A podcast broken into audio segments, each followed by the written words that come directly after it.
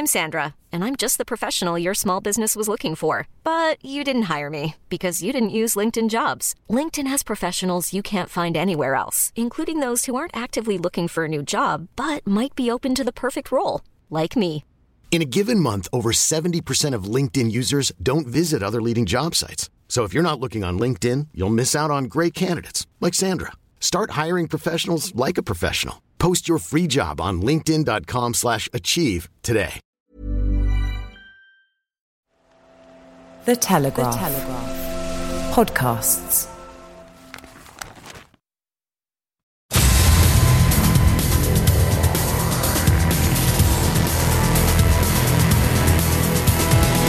Hello and welcome to Brian Moore's Full Contact in association with The Telegraph. I'm Brian Moore and alongside me in the studio is former Quins and London Irish lock George Robson. We'll be hearing from Schalk Brits, Mark Cueto, James Downey and Craig Murdock to go over the week's rugby union and rugby league action, plus we'll be answering your questions. On with the show. Uh, George, the table, even though there's only a couple of games gone, has a familiar ring to it, apart from the fact that Newcastle are sitting number two. Now, they won their second game, uh, an away win at Sale Sharks, 13 points to 12. You uh, were at Quins when Dean Richards was there, and therefore you know the man uh, very well. I know him from playing days. I'm not as familiar with his coaching uh, techniques, but You're probably a far far less afraid of him then than I was when he was in charge at Quins. Well, certainly, but I wanted to ask you. You know, he was a successful coach uh, with uh, the Tigers. He was responsible for setting in motion the game that Quins successfully started, the offload game, quite against uh, what his character seems to be. You know, was when he played, and yet he's now fashioning another uh, decent fist of it at Newcastle. So. You tell us about the man as you know him as a coach. Well, I think what Dean's one of Dean's biggest strengths is realizing what he wants to achieve with the signings that he makes. So at Quins, he looked at the guys he had. He realised he needed to bring up a bit, bit more ballast in the pack. Guys like Olly Kohn, some big, heavy blokes. Mike Ross, who then ended up playing for Ireland, Yeah. got guys in like that in the tight five. Realised that that was where he needed to bolster things. Now, if you look at Newcastle at the moment, he's realised we're on a synthetic pitch here. We've got to play a power game. So when you start looking through the signings that have sort of come in, you know, Taikalua, some of the Islander boys, Matavesi, some really explosive talents on that pitch, that hard surface where you need to get go forward and have that offloading game. And he's doing that right now with, with quite a you know, some really shrewd signings. And some another shrewd players. signing, seasoned uh, campaigner, people, you know, um, taken from, let's say, Goneva. Yes. He's doing really well. Yes, exactly. And, and another great sign, and another example of his, his sort of nous when it comes to this is the way we're going to play, and these are the guys I need to get onto the pitch for us to be able to achieve that. And I think, to be fair, going to Sale and getting that one point victory, that's that's uh, it, it, se- might not seem like a big big victory from the outside, but the fact that you're winning a game like that away from home and the margin's only a point, I think that's huge because it's been tight. You've come through it. it it's not always the hardest place to play at Sale, and Sale will be you know disappointed with that result. But it, you know it, it puts them in a really good position at the moment at the start of the uh, start of the season. And what should be a realistic uh, um, expectation for them? A top six so they can get into the uh, Champions Cup? I think I think so. Yeah, I, th- I think they. I think one thing that is definitely for sure is that they're not going to be dragged down into the sort of bottom three, bottom four this season. In my opinion, I think that. It's already a difficult place to go and play because of the, the geographical location and the travel that's involved whenever you have to go to Newcastle. So they've already got that.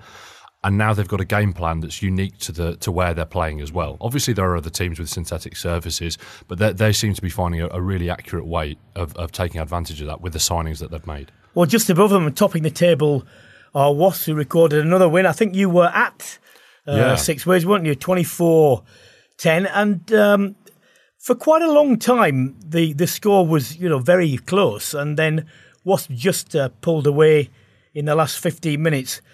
And I, I was looking at the game and watching the game and, and wondering, Worcester did some things very well, but when it came down to it, they just didn't have, apart from Te'o maybe, the creativity to unlock defences, which at this level now are getting more and more compact. They're getting, you know, more and more organised. Yeah. And you, you need that. And I, I just wonder throughout the season how Worcester are going to solve that conundrum. How are they going to unlock, unlock defensives? I look at Jonny Arr and the influence that he had on the game.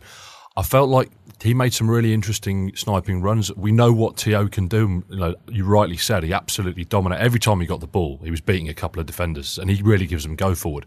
I thought Jonny Arr made some really good um, offensive scoots, but didn't really have the support needed to then take advantage of that. I think that's something they can work on. But for me, the story of yesterday's game was the difference of the impact of the benches when they came on. Yes, you know you had you had um, you know a replacement replacement hooker coming on for Ashley Ashley Johnson. Um, Tom Cruse, and then you had Symons who came on and called the line out, but he also then stole the line out. So you had a total reversal in fortune set piece wise with the line out, and then you had the guy who's been there and done it so many times with impact, in, whether he starts or he's on the bench, Joe Simpson, just upping the tempo, yeah. and he was instrumental in their first try. And I thought that was the difference when they brought their subs on the Wasp bench really added something that was special. And, and the other thing that's going to make it a long season, if they can't sort this out immediately, is if you get overwhelmed in the scrum and Ooh. it gets into the mind of the referee that it's, it's you that's taking the thing down, mm. irrespective of whether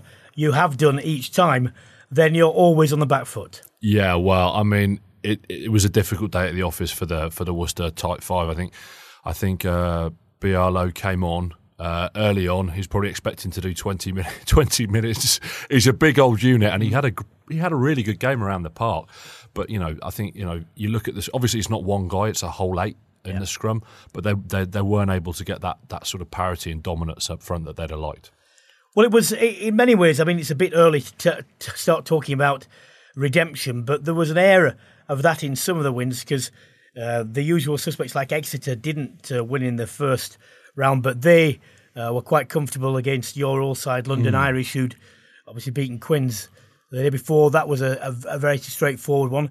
And Gloucester, who must frustrate their fans because each year they have performances where you think actually they've got it together. The shed effect. Yeah, that's a really yeah. good, cogent performance. Yeah. And they saw it out, you know, against Exeter. But when they were at Quins and I was uh, there watching, it was a, a strange game because apart from two or three forays when um, they just overwhelmed uh, with with numbers, you know, successive uh, drives and got over the line. Quins actually weren't weren't threatened that much, and it must have been very disappointing for the travelling supporters. It was a strange game in this sense. It was sunny, really bright sunshine, and then for 15 minutes the heavens opened, and, and I, from the south stand, you could barely see the players.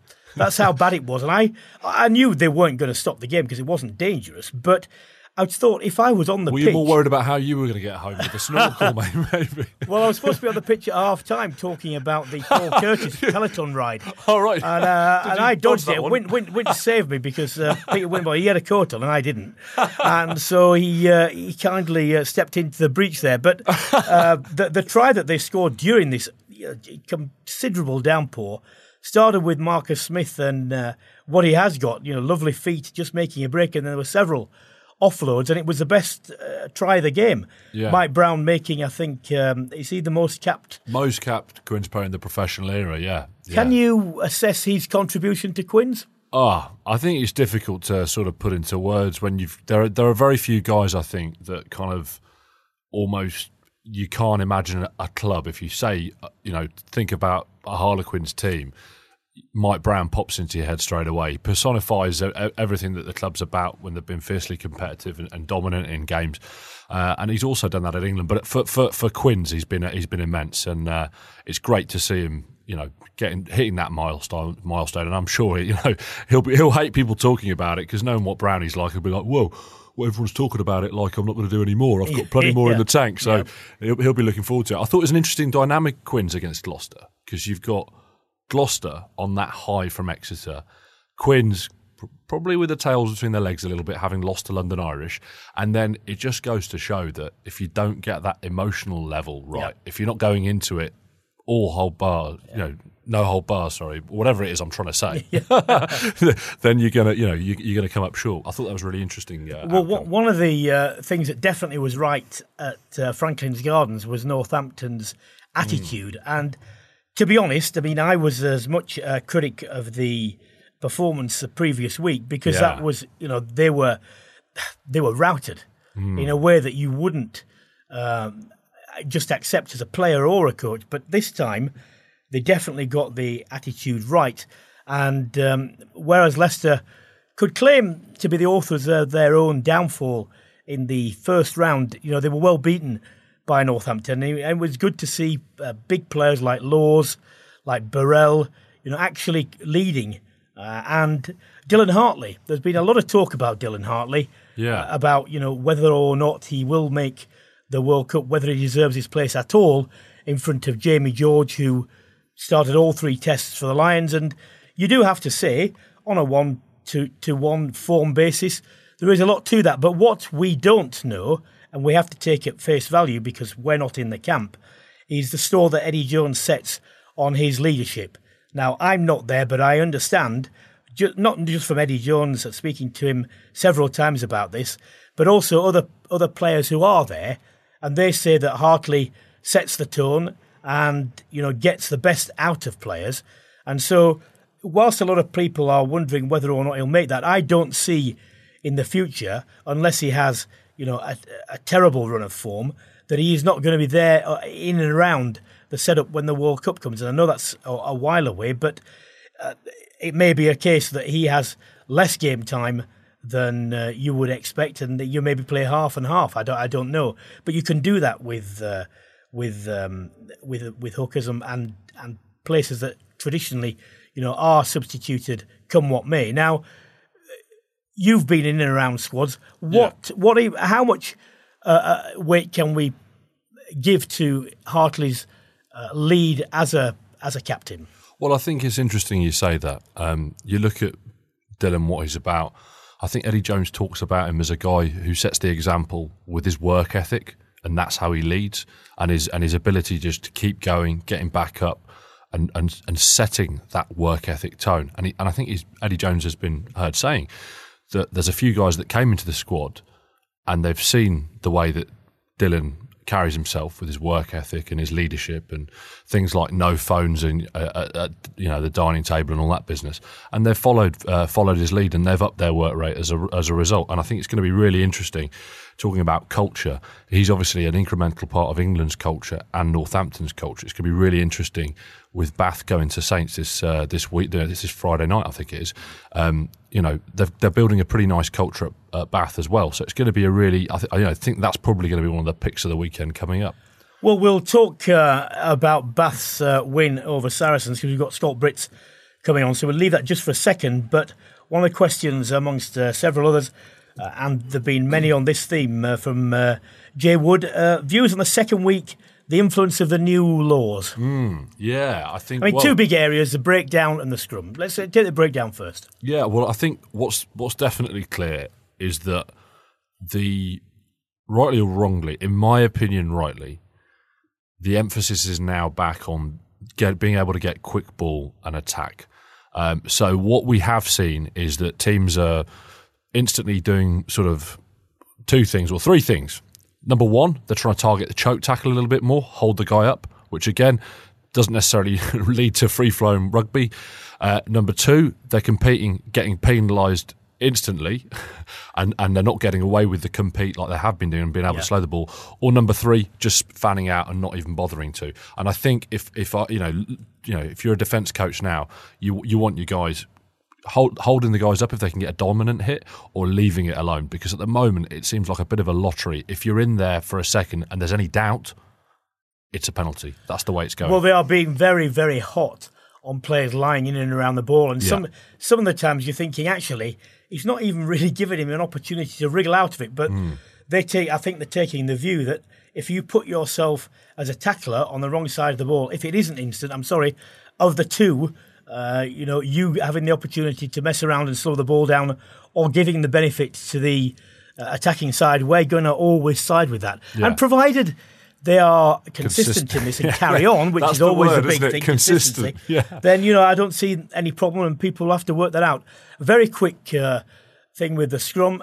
I would simply say this: um, there is a, there are enough. You've been signs. looking forward to this all week. Come yeah, on, there is, you've there been is, looking forward to. This is your moment of of, of uh, vindication. Look, there, there, are, there, are enough signs that if it's played properly, if the um, advantage of standing slightly to the uh, your own side and then putting the ball in straight is done properly, and hookers are forced to hook, and there was a penalty for not striking or a free kick for not striking at all in the uh, in the Worcester game, then that will work because the mindset is changed from trying to have a penalty fest to just playing the ball, getting it to the back, it's available, then we can go and play on.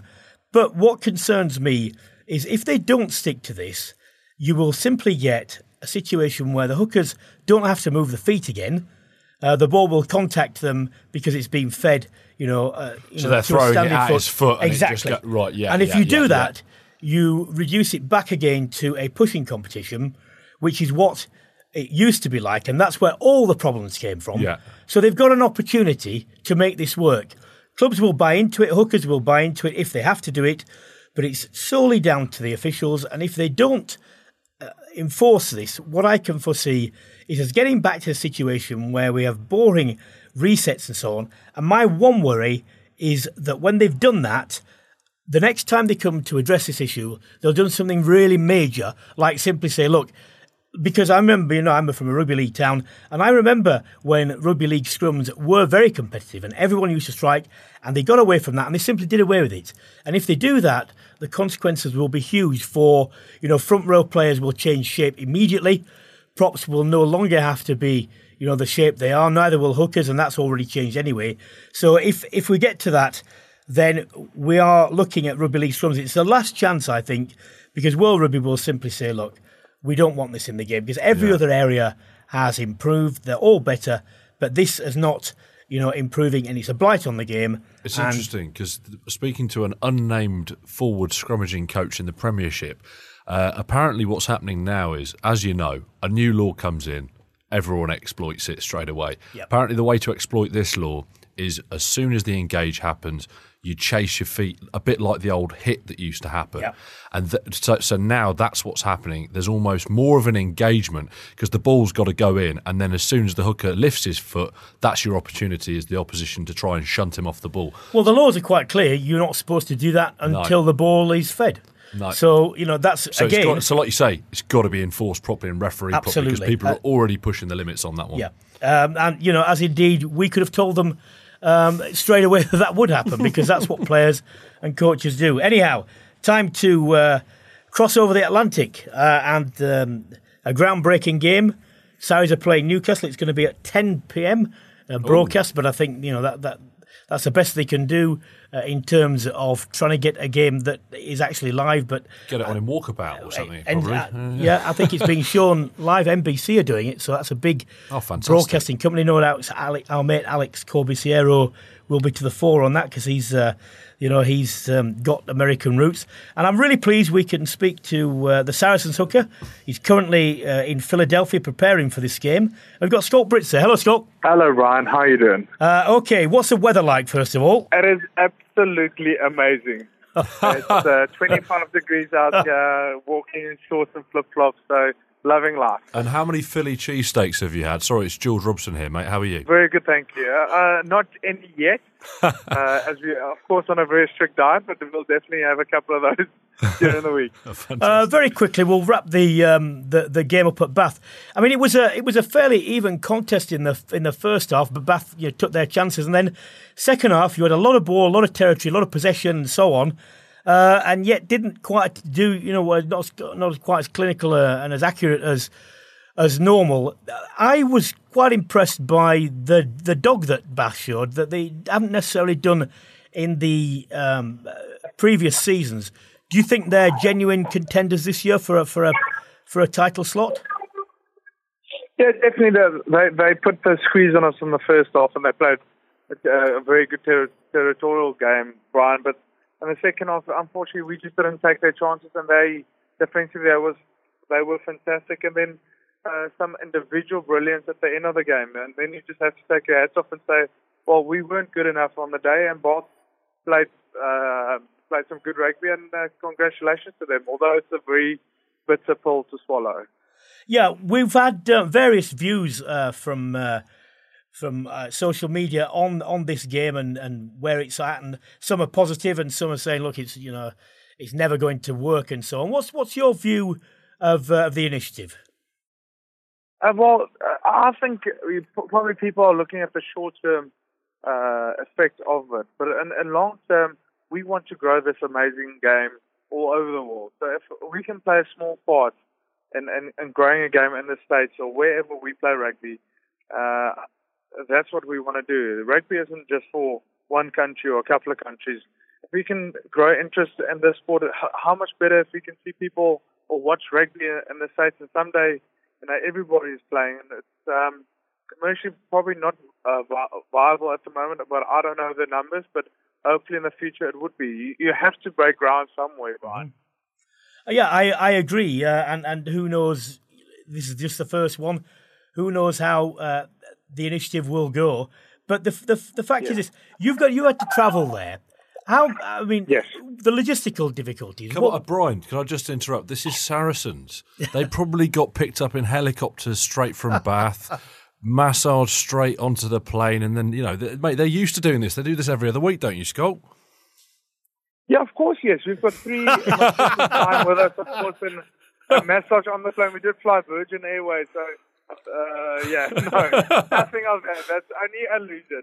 No, I, I, think well, a lot of well, you would know but going from uh, east to west doing Super Rugby, you get get used to the traveling while going mm. north and south a lot easier.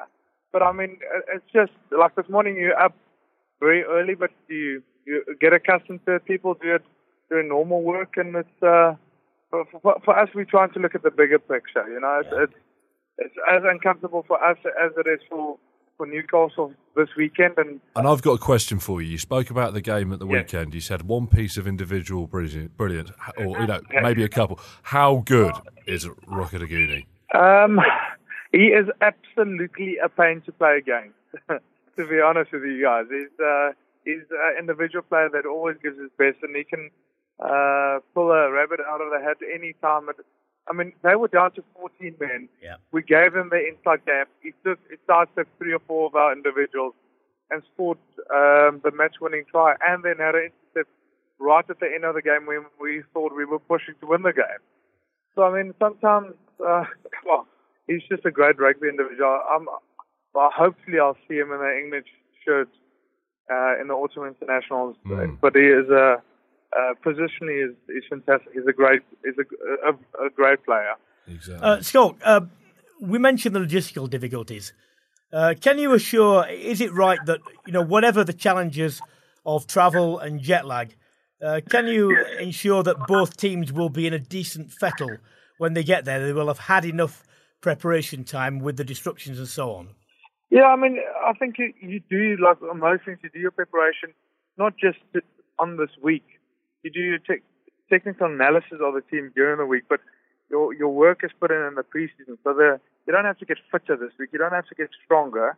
You just need to make sure you fit on the weekend and know what kind of technical challenges they will bring Newcastle. So and what are those? From that point of view, uh, we haven't looked at Newcastle yet. That is today is a day off. So we, we will train where we will normally train on a, a Monday, Tuesday, Wednesday, or Thursday. Uh-huh. We've changed our training regime to a, a Tuesday, Wednesday, uh, and a Friday a captain's run to to adjust to the jet lag.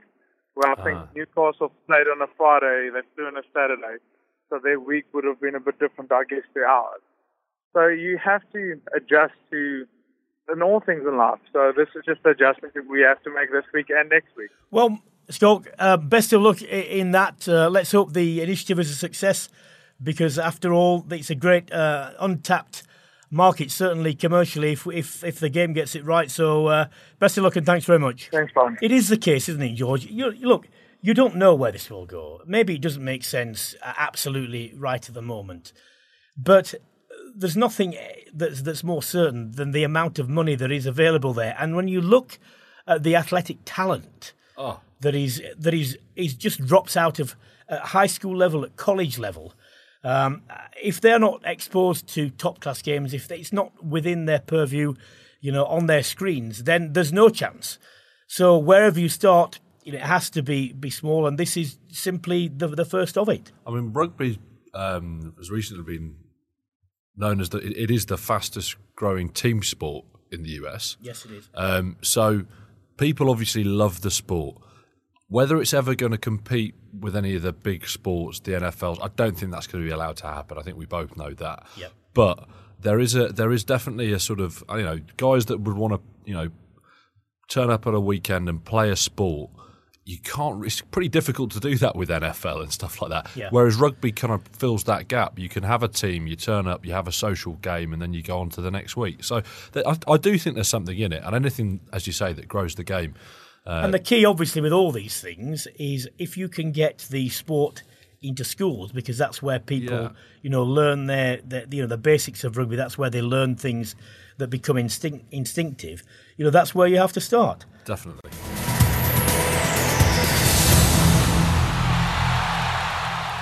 Let's just talk about Rokoduguni. We'll talk in general, um, and more specifically when we get our next guest on Mark Cueto. But the Rokoduguni tries, one was an intercept, which was a poacher's try, and then he had the legs. But the, the two steps with one inside channel, that's the sort of thing what we're talking about about instinct. Now, the back three for England has been um, it's been fluid, shall we say, uh, and Rokoduguni's had opportunities and then fallen out of favour. Can how much can we set stall by that sort of performance? Well, I think we all know that. I mean, he's outstanding, isn't he? He is on form at the moment.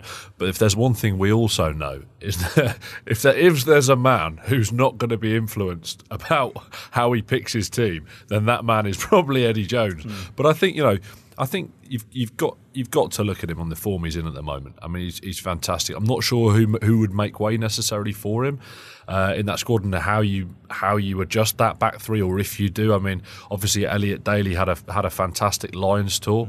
Um, and obviously you've got Mike Brown at fullback there, who's the incumbent, and, and so which wingers do you have? And Jack Nowell was pretty good in the Lions as well as he came into it. So it's a competitive area, but yeah, you've got to look at him. I mean, he, he's, he's he's just outstanding.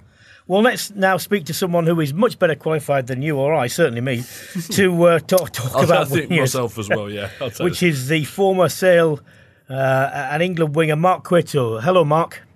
Evening, lads. All right. Hi. Um, we've got to start with uh, Rokoduguni.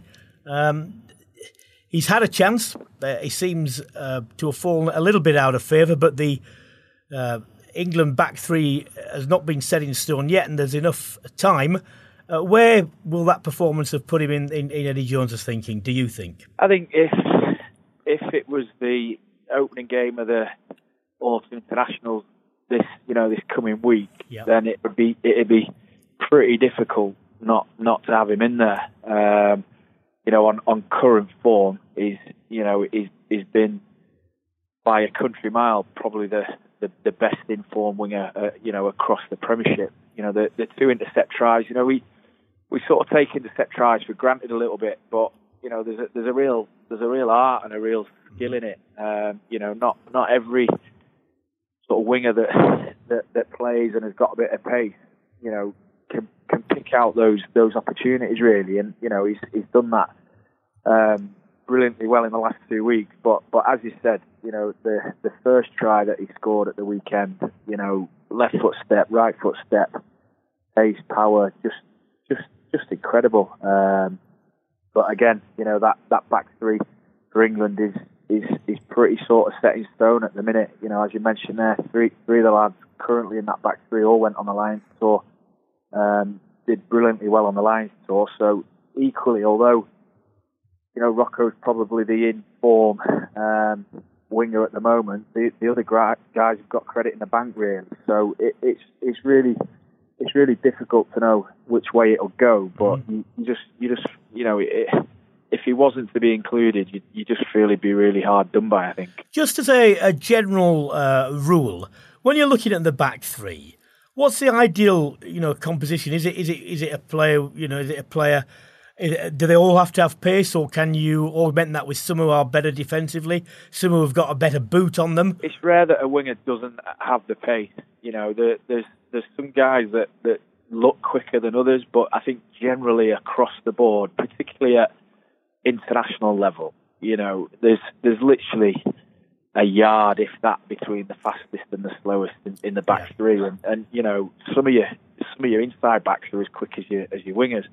For for me, I think you know the way the game's going, and, and, and probably slightly biased towards you know some of the, the, the recent poor results that that Sale have had. I think as a as a new generation coming through now, without wanting to sound like an old man, I, I think a lot of players are forgetting how important the basics are. Yep. And the higher the higher you go in the game, the more pace, important the, the basics are. Mm. Yeah, it's fantastic to have a little bit of X factor and to be able to throw, you know, a pass out the back out of the back door.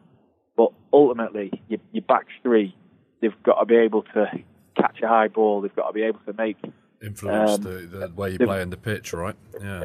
Yeah, you know, you, your positioning's got to be bang on. You know, you've got to be able to defend. You've got to be able to catch a pass, and these things, you know, you almost think it's a given at, at, at Premiership level and international level. But you know, week on week, we we still see basic errors in the game and basic decisions poorly made. You know, so f- for me, um, you know, I think just getting the basics right and, and, and cutting errors out of your game. You know, you look at, you know, the game doesn't change that much, and there's there's always players that people say, oh, I can't believe they didn't get more more caps, and the, the guys that, that get the caps, and it isn't it isn't. I think we get caught up with saying it's boring rugby, but it but it isn't. But emphasis, the higher the game, the higher in the, in the game you play, the emphasis is, is on the basics and doing the basics well. And how much thereafter do you think uh, Eddie Jones and other coaches uh, feature or, or, look for wingers who appear in unusual circumstances? He's called uh, looking for work. You know, Ashton was a great example of his, you know, his support lines. They didn't often come off because people necessarily didn't see them, but he was there. Is that is that something that uh, players should be looking to feature? Yeah, and I, I think that's something that you know going going back to the early 2000s when you know even prior to to when Clive Woodward um, you know hit the hit the pinnacle and, and won the World Cup in 03. You know, I I was on the fringe of that squad and unfortunately yeah. couldn't couldn't break in. But you know, he he was a man that wanted it didn't matter what number you had on the back of your shirt. You know, you had to be able to either hit a ruck or distribute from scrum half or be the be the playmaker in midfield or finish finish the try off on the edge. You know, everybody had to be a, had to be able to intertwine and interwork. Um, and I think you know that that is obviously the the way the game's going. And you know, again, you look at you look at the All Blacks. You know, everyone gets obsessed with with what they they do or you know, gets sort of clouded in thinking that they're playing a different, um, you know, a new, a next level of, of rugby. But they just do the basics unbelievably well. You know, they run, they run straight, they commit defenders, and the timing and the decision of the pass is, is always bang on. Um, you know, and and again, without sort of harbouring the point, you know, go back to the to the basics and, and how important they are in the game. Mark, um, brilliant as usual. Thank you very much. No worries. Cheers, lad. Take Cheers. care. Thank you. Okay, uh, time to switch competitions now to the Pro 14, was Pro 12. We can speak to someone who's got considerable experience with lots of clubs. The former Munster, Saints, Connacht, Leinster, Glasgow, Watson Island Centre. James Downey. Hello, James. Hey, Brian. Hi, George. Hello, mate. How are you? Been a very good week very for the well. Irish teams in the Pro 14. Um, all four of them winning, which was a standout performance as far as you're concerned. Um, I think the well initially Friday night with Leinster stepping up to to start the home uh, home period against Cardiff was very good. They were very very sloppy, I think, in the first half, but uh, to produce and get uh, three tries in the last couple of minutes was a great result for them to be to be playing at home there. Um, Munster obviously then against the Cheetahs, which obviously everyone seems to be talking about now in the South African side.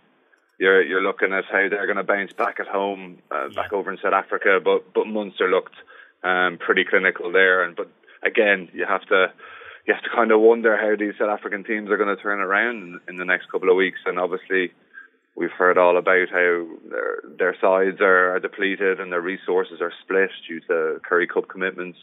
But it's going to be interesting how they, they fare at home, and I think all eyes are really on them this weekend. Um, and Connacht again against the other South African team against the Kings were, were quite convincing, and it's it's very difficult conditions for the South Africans to come over and and deal with a rainy Connaughton sports ground. Yeah, imagine, ima- imagine that you've stepped off the plane from some, you know, you know, baking hot South Africa to the to the you know to to, to Connacht, the wind and the rain.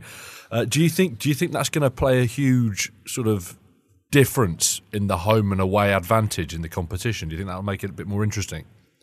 Yeah, I do, I do, and it's it's going to test people's skill sets, and I think this is I think it's going to take a while for this to to really click and for the South African teams actually learn how to play conditions and, and learn how to play different styles.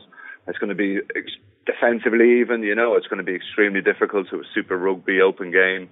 Um, as you say, in the wind and rain of Connacht. So um, both teams are going to have to change this, but uh, so, uh, so much more the South African teams um, and do you see there well, being uh, being uh, going the other way around? Maybe some of the boys from Limerick getting a bit too much. You know, need to get the factor fifty out. Is is it going to be the, the, the other way around with the heat and everything else so much, or do you think it's it's more sort of heavily stacked in the favour of the uh, of the Irish guys?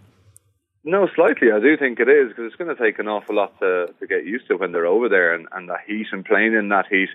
I suppose you might we might have uh, touched in it once or twice over in Italy if you play in Italy mm. in the mm. in the last rounds, but it's not going to be anything compared to what they used to at the start. So it's it might take a, a few a few goes to get used to it, but look, if they get moved around, that's what the South Africans will be looking for this weekend. And as I say, all eyes are going to be on the two South African teams this weekend to see if they can really step up at home. Yeah. Well, I suppose like the initiative um, uh, from the Premiership uh, and the game in uh, the US. This is the this is the first off. It's not. It's not. It never was going to be straightforward.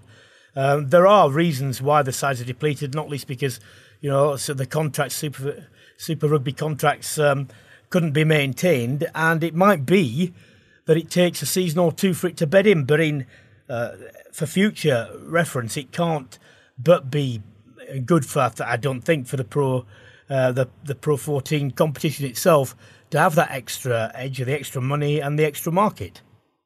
Yeah, no, I completely agree with that statement. I think you see, but the exposure as well of the players and, and commercially 100% agree. And you look at even Eurosport now have, have come on board with a new sponsorship to, to show 14 games worldwide. So it's really starting to, to pick up. And you've got to wonder now if the South African teams and the South African Rugby Union, if they have an eye on, is there too much travel involved in the Tri Nation or in the Rugby Championship? Is there are they looking with an eye to maybe get into the Six Nations? Logistically, it makes a lot of sense. So um, it'll be interesting to see what what angle they have on that. But look, it can only be good for the game and, and get that exposure out there. From your point of view, um, Edinburgh have been uh, very much the bridesmaids in, in, Scottish terms to to Glasgow in recent seasons, but Richard Cockerill is in there. Um, it, can we? Is it too early to say we've seen you know his influence working at Edinburgh? Um, look, I think it's an old cliche of how winning's a habit, but they're two from two now. Um, they had a good win against a, a poor Dragon side there at the weekend, but you can only beat what's, what's put out in front yeah. of you. So, you know, he's going to toughen them up, and um, and they're going to be hard to be to be beaten up there. And I think it's good that they've moved away from from Murrayfield because having played there myself, it's just there's no atmosphere up there, and yeah. it's extreme, especially if you're the home team. If you can get a smaller ground get those crowds in behind you. I really think he'll focus on getting a, a strong, solid base at home and, and make that a fortress up there. And, and, we all know what he's capable of and how tough he is. And what about uh, the champion Scarlets? I mean, it was a was a very comfortable win uh, away against Zebre, but uh, do you think they've got the squad to uh, replicate, certainly at least in terms of a challenge to uh, to defend the title? Um, yeah, I do actually. Haven't watched them uh, watched them play in the last couple of times. Okay, they, they beat Zebre there at the weekend, but uh, a huge one for this for them this weekend is away to Ulster on Friday night. So um, that'll really show where where their credentials are. But I do think that they have that squad. They have some quality players, and to have uh, Rhys Patchell there playing ten now and pulling strings, and even Halfpenny's in on board now, and uh, Johnny McNicholl was had a great uh, great weekend as well, two tries for him. So they really have built up the squad. I think with, with Wayne Pivac and Stephen Jones, they've got some great astute coaches there who um, yeah. who know how to, how to spread the squad, and I think that's what it's going to be now. People will look at them for Europe, and it's about how you work with your squads. Yeah, yeah. Just a quick question, a little bit off off the topic of the, of the uh, the Pro 14. We were having a little chat earlier on about Dylan Hartley and his leadership. Obviously, he's a guy you'd know well um, yep. from your time with him. What, how how how would you sum up his the way the way in which he sort of leads? You know, whether he's captain, whether he isn't captain as a bloke. How how would you describe his style of leadership? Uh, Dylan's one who will, will always lead with his actions, and he'll always try and lead from the front. And um, when he speaks, you do listen. It's very uh, he speaks very astutely, and he speaks um, with a lot of passion. But ultimately, he's he's a doer out in the field rather than say a Paul O'Connell who will you'll see a hell of a lot of, of uh, like when he talks, everyone completely listens and you stand up. And for me, it was Dylan always led from the front, and you look for actions from him and impacts um, to lead and drag people on. So look, it's a very interesting debate about should he shouldn't be involved and should he shouldn't be captain and I think it's a very smart decision by Northampton, firstly, to, to make him captain again. I think he, mm, I agree uh, with that. Yeah. He, he, missed it last year. And I think he had a bit of time to think about things himself. And Dylan really wants to play for the club, and, and it really stood up um, and showed, I think, in, in terms of when they were discussing about the captaincy. So for me, it's a smart move to have him in Northampton again. And just uh, finally, um, Ulster, um, very you know decent start to the season uh, often not talked of um, in the same bracket as Leinster and Munster. How are they going to fare this year, do you reckon? I think they've been very smart in getting Jono Gibbs in, and he's going to add an awful lot of steel to what they have already. Um, I think he's the best signing so far this year, um, on and off the field. In terms of what he did with Leinster when he was there and how he hardened and got every ounce of uh, every ounce of ability out of the players he had in Leinster. And if he can bring that a small bit of that up to Ulster, they'll certainly be a force to be reckoned with. I think. I think their, their back line they have a an embarrassment of riches nearly, and obviously to move Tommy Bowe around and put him into centre, and they have a lot of young players, up and coming talent. But it's about how they manage it and how Ulster seem to start well and, and, and they're capable of having a, a decent game in Europe, but they seem to be one-off games, and I think they need to sort of produce that consistency that they've lacked over the last couple of years. But I think that Jono Gibbs is going to really bring that, that added steel that they that they've required. Yeah, well, uh, let's hope that the uh, that the Irish sides um, play to their full potential because there's no doubt that when they are on song and with the, certainly a pulling power the crowds, that they make uh, every competition they're in special. Thanks very much, uh, James. Cheers, guys. Thanks.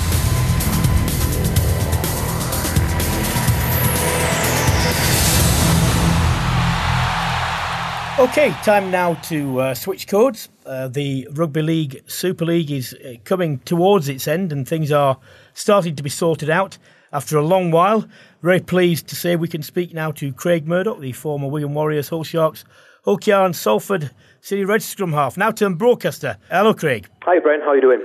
Okay, mate. Now, um, Hull they're back. Yeah, you know, brilliant result for them and you know, obviously there were the disappointment and the amazement of last season's million pound game where with two minutes to go they're still in Super League and then they find themselves somehow out of the competition and it was a you know, a really dark day in the east side of Hull last year when they dropped out of the competition. But, you know, I think from the club, everything about them, the chairman's kept them full time. The fans have got behind them and they've done what they needed to do and get back into Super League at the first time of asking. You know, a really, really good victory for them on Saturday. Probably wasn't the prettiest victory that they'll ever have. But I suppose in games like that, nobody really cares. They got the victory and they're back in Super League. And uh, Warrington um, have uh, made their mark as well. They're going to stay up, but Tony Smith's going to go. Uh, is he back? Is he going back to Australia, or will there be another? Uh, Super League appointment for him, do you reckon? Well, it's an interesting one, that one, Brian, isn't it? Because there's a lot of rumours the last couple of weeks that you know, Tony Smith was on his way out. You know, he's done an excellent job at Warrington. He's you know, obviously hasn't had the season he would have liked this year. You know, he, he played the first game of the season and, and they beat the team from Australia, and it was a fantastic performance by them. And everybody thought that you know, this year was going to be Warrington's year. They'd made a couple of good signings, Kevin Brown going there, but it just hasn't worked out. And you know, with the format of, of the Super League, obviously, if you're in those bottom four, you go into those middle eights, and and obviously for the budget that Warrington is spending, and you know the fan base that they have there, you know, being in that competition wasn't good enough. And you know, Tony's a great coach and he's a great guy, and I'm sure he'll bounce back. And you know, he's an attractive you know proposition for not only Super League clubs but for those in the NRL because he's vastly experienced and he's good at what he does. But unfortunately, yeah. there's no sentiment in sport, is there? And you know, he's bit the bullet from Warrington's poor performances this year. Well, you say there's no, and you're right, there is, is no sentiment in sport, and that's one of the reasons we love it. Um, you know, Hull FC uh, have done well this year. We've secured one trophy, but uh, given the uh, tightness of the Super 8s, you've got Wigan, Hull, Wakefield, St Helens, maybe, well, Salford even so, just just hanging on in there, uh, is is there a possibility that the Hull might miss out completely? Yeah, definitely. And I think obviously, you know, Friday night there was, you know, certainly in the rugby league side of, of, of rugby, there was a Twitter meltdown on Friday with, yes. with the sending off of Liam Watts and. You know, you, you, you can read into that whatever you want, but in my opinion, it was a crazy decision, one that the, the officials got wrong. And I think with Liam Watts finding that he hasn't he hasn't got a case to answer today, he's, is pretty much saying that the referees and the officials did get it wrong on Friday night. Now, whether that cost Hull the victory, you would have to say there'd have been a stronger proposition if they'd have had 13 on for the full game. They played 60 minutes with 12 men, you know, and nearly won it there and then. But as you say, because of the tightness of the competition, I think Salford, you know, mathematically can still do it. Realistically, I don't think they can. Hull FC now have got to win the two remaining games yeah. if they're going to finish in the four, and that's a big game against Wakefield on Thursday night. Well, that's a huge game, isn't it? I mean, because had Wakefield beaten uh, Saints, they would be sitting, uh, you know, a lot prettier. But well, is it? It's going to take all, isn't it? Almost. Well, well, it is. But even if Hull win that game, Brian, it doesn't. You know, they've still got to go and beat the, the runaway leaders, Castleford, in the last game of the season to guarantee yeah. themselves. You can't in, see that. that. Can, can you honestly see that? I, I just, you know, the way that Cass have played this year.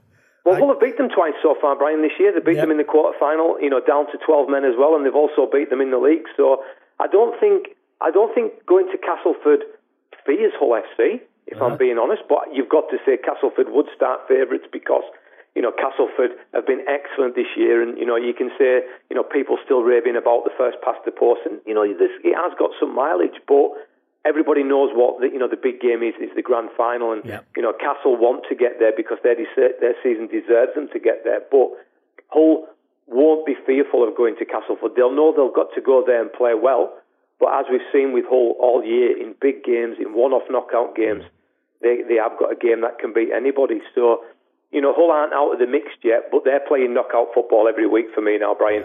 They can't afford to lose. If they lose, their season's over. Well, you're perming two from five, probably four, real, realistically. Um, if I had to put you on the spot, I won't hold you to this, uh, but uh, uh, which two do you reckon? I think Wigan and Hull. I think they'll finish third and fourth in, in what order, I'm not so sure. I think Saints you know, I saw them on Thursday night. They weren't great against Wakefield. They found a way to win, or Wakefield gifted the game, whichever way you want to look at it, with a huge mistake in the last minute. And they're just not playing that, that great. They've got probably the easier of the fixtures left, but, you know, Wigan just seem to have a way of getting to the grand final. I think the five on the trot. You know, they they know how to get there, and I think they'll they will get in that top four. And I think Hull as I said, their big game mentality over the last couple of years has seen them, you know, win the Challenge Cup twice, yeah. and I think they'll take that mentality into those these next two games. As I said, be like a mini cup for them. Yeah. They win those two games and they'll sit in fourth, and then the playoffs will be sensational games of rugby league. Yeah, and just finally, let's give a mention to the uh, Toronto Wolfpack, who got promotion to the championship. Does the Super League wait for them, or, or are we are we just dreaming? No, I think definitely. I think Super League you know, is a realistic proposition for, for them. You know, they've had a great year.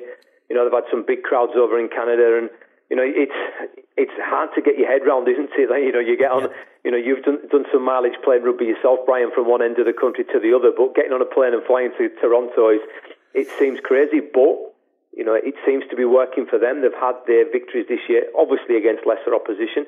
That will become tougher next year, but I think they will recruit better as well. And I think Super League is a definite proposition for 2019 for Toronto. And if that does happen, you know, it'll be interesting to see how big it takes off over in Canada, and hopefully, you know, for a global stage for rugby league, yep. That will will what you, that will happen. You do see it with obviously the the games of the Australian teams as well, and it works pretty well there, you know. And I think we're going to be going down to uh, to Australia in the in the coming sort of coming, coming months as well. So there's definitely it, it, works, doesn't it? So it's just whether you can get it over to, to, to Toronto, you know, if they yeah, if they and I think, progress. I think I think you're dead right, George. I think that is exactly right. And at the end of the day if people are prepared to see it, then the, the, you know the fans are going to pay their money to go through the door. Then there's obviously an audience for it, and it will be made to work, you know, by the the powers that be. And as I said, it can only be a good thing for rugby league if yeah. we're playing on a global stage. Definitely. Well, if it does happen, you heard it here first. Thank you very much, Craig. No problem, Brian. Thank you. Cheers, mate. Thank you. Um, interesting week coming up. There's some big fixtures. Um, probably the pick Northampton Bath. That's mm. a you can say they're all seminal games, but you know Bath have, have showed and the way that they clung on against uh, Saracens, you know, with without a lot of ball in the second half, and managed to come back. You know, there's two bits uh, from Rokoduguni. If they were to go to Saints, who you know are a different proposition, let's face it, at home and on win, a Friday night, yeah, on a Friday night, yeah. then you know you things are what you've traditionally seen with Bath is a bit flaky sometimes. But if you can see this edge of steel there and they can keep doing that, who knows? Yeah, I think Todd Blackadder's um, spoken a lot about culture. Um, and as you and I both know, when you're playing a, a, game like rugby, you need that kind of bond as a group to get you through those tight situations. And I think that if they're if they if they ever wanted a test of that culture, then Northampton away on yep. a Friday night, who have just recently come off the back of a, you know a good performance themselves. They've sort of turned the ship around after a poor poor opening game of the season. Is what you're going to want to face. So that's that is definitely the pick of the games this weekend. Um, Let's look at the other the others here. You've got Worcester. Exeter, Worcester have got another chance of being at home. Yeah, um, it's going to be a difficult fixture for them. But if they're going to start winning, then a lot of their victories came at home, and they have to be recording uh, wins at Sixways, don't they? Yeah, well, they do, but it's hard to look past, uh, you know, past them, you know, getting a result there. I don't think they're going to get a result there again at Exeter Chiefs. I think the other interesting game that, that sort of that is sort of in that zone of the table is going to be quite interesting is Sharks against yes. Irish. I think there's a, that's a really interesting dynamic there. I think the outcome of that game will really sort of set the scene moving forward. If Irish can go up to Sale, get a win suddenly they've won two out of their first three games, and Sale will have lost three on the yeah. bounce under real I mean, pressure. It's too, I mean, it's too early to to to to um, reduce anyone to a relegation battle, mm. but you know that could go a long way to setting the tenor for the season. Well, but I if you start well, yeah, uh, your horizons go in one direction. Hundred percent. And if you start badly, you know you're firefighting right from the start, and yeah. things you just everything feels everything feels against you. And yeah, you lose momentum. Wrong, you lose momentum. You yeah. lose momentum. I think the first few games are so important. That's why Irish winning uh, in the opening round of the Premiership against Quins was huge for them. Obviously, Exeter difficult place to go. Didn't do very well there. If they can beat Sharks, then suddenly everybody in the league is going to go Sale Sharks away. Oh, well, we'll go for this one. This is yeah. a four pointer. You know, if if they don't then you know sharks are suddenly they start to rebuild they yeah. get the momentum back into it so i think that's a crucial battle and you weekend. wouldn't wouldn't have said uh, this necessarily but leicester gloucester's got a little bit of a flavour like that you know leicester haven't had well they've had a poor start from you know their you know usual exalted standards, standards. Mm. Uh, the first game possibly they were the author of their own misfortune. Second game, they were outplayed, and uh, Matt O'Connor, you know, had to admit that as much. But they are at home. Um, you know, and they, I think it's a sort of performance where he's looking now and saying to his side, you know, what have you got now? Oh yeah, I mean, let's not beat around the bush. If there's a DOR at the moment who's probably having the odd sleepless night, it's going to be him because he's lost his opening first two games. Uh, that can happen at other organisations. Probably can't happen at Leicester Tigers. You know, especially when one of, one of them's been at home. They've got they've got Gloucester Gloucester coming into town who've lost against Quins. I, I I'd back Leicester to, to, to win that one, uh, and I think that they've got to make sure they get the emotional sort of level right, which I don't think is going to be a problem. But yeah, he'll be calling for a big performance from his troops. Okay, that's all we've got time for. You've been listening to Brian Moore's Full Contact in association with the Telegraph. Thank you very much to my co host, George Robson, and to producer Abby Patterson. Remember, please subscribe to the podcast because it's completely free, and that way you'll never miss an episode. And if you like what you've heard, then please leave a review. We'll be back next week, but for now, goodbye.